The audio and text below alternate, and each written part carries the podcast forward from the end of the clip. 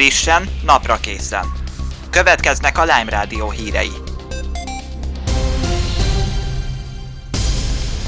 Viszi a CBA-kat a Lidl. Egyre népszerűbb és rohamosan nő a bitcoin kriptodeviza értéke.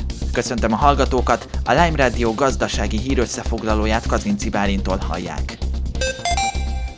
Egyre népszerűbb és rohamosan nő a bitcoin kriptodeviza értéke. Egyre népszerűbb és nagyobb értékű világszerte az úgynevezett bitcoin kriptodeviza, magyarán szólva virtuális valuta, feltehetőleg növekvő felhasználásának köszönhetően. Egyetlen kriptovaluta értéke most körülbelül 17 ezer dollár, amely nagyjából 4,5 millió forintnak felel meg. A bitcoin egy online fizetőeszköz, amely hivatalosan illegális, ugyanis nem kormányok vagy bankok terjesztik. Nem inflálódik, mivel mennyiségét előre meghatározták, ez 21 millió bitcoin, és ezért digitális aranynak is nevezik.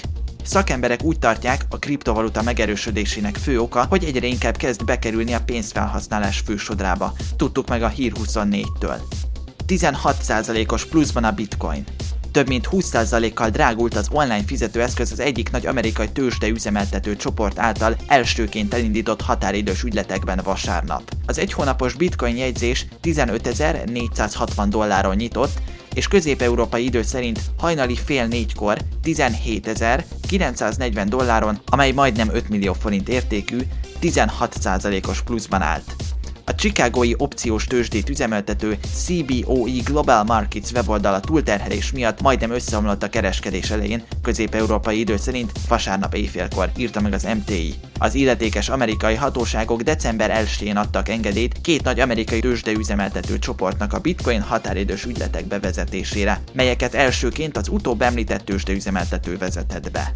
Viszi a CBA-kat a Lidl kedden biztossá vált, hogy 7 CBA üzlet üzemeltetését veszi át a német Lidl kiskereskedelmi áruházlánc a jövőben a gazdasági versenyhivatal által már kiadott engedély alapján, tudtuk meg az Indextől. Baldauf László a CBA magyar üzletlánc alapítójának és elnökének döntésében vélhetőleg közrejátszottak azok az indokok, miszerint a plázastop miatt a kiskereskedelmi láncok igen nehezen tudnak terjeszkedni, továbbá, hogy a magyar emberek is inkább részesítik előnyben a nagyobb választékú és olcsóbb árfekvésű hipermarketek termékeket. Habár az üzemeltetési jogok eladása még nem jelenti maguknak az áruházaknak az értékesítését, valószínűsíthetően az érintett üzletek átalakítására számíthatunk majd, hiszen a külföldi üzletlánc koncepciójának része az egységes arculat és kínálat, derül ki a napi.hu cikkéből. Elbocsátások nem valószínűek, hiszen a Lidl jelenleg is új dolgozókat keres, átszervezésekre azonban minden bizonyal lehet majd számítani.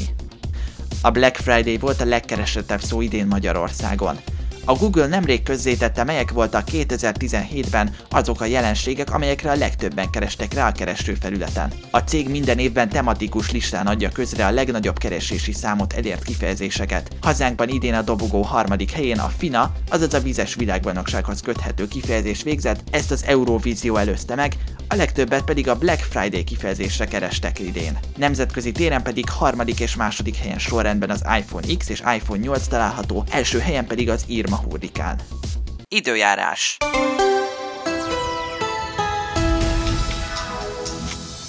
Délelőtt párás kötfoltos idő lesz, délután egyre több felé valószínű eső, a délnyugati szél több helyen erős lesz. 5 és 10 fok közötti értékeket mérhetünk. Én köszönöm a figyelmet, ezek voltak a Lime Radio hírei, hírekkel legközelebb egy óra múlva jelentkezünk, én további kellemes rádiózást kívánok.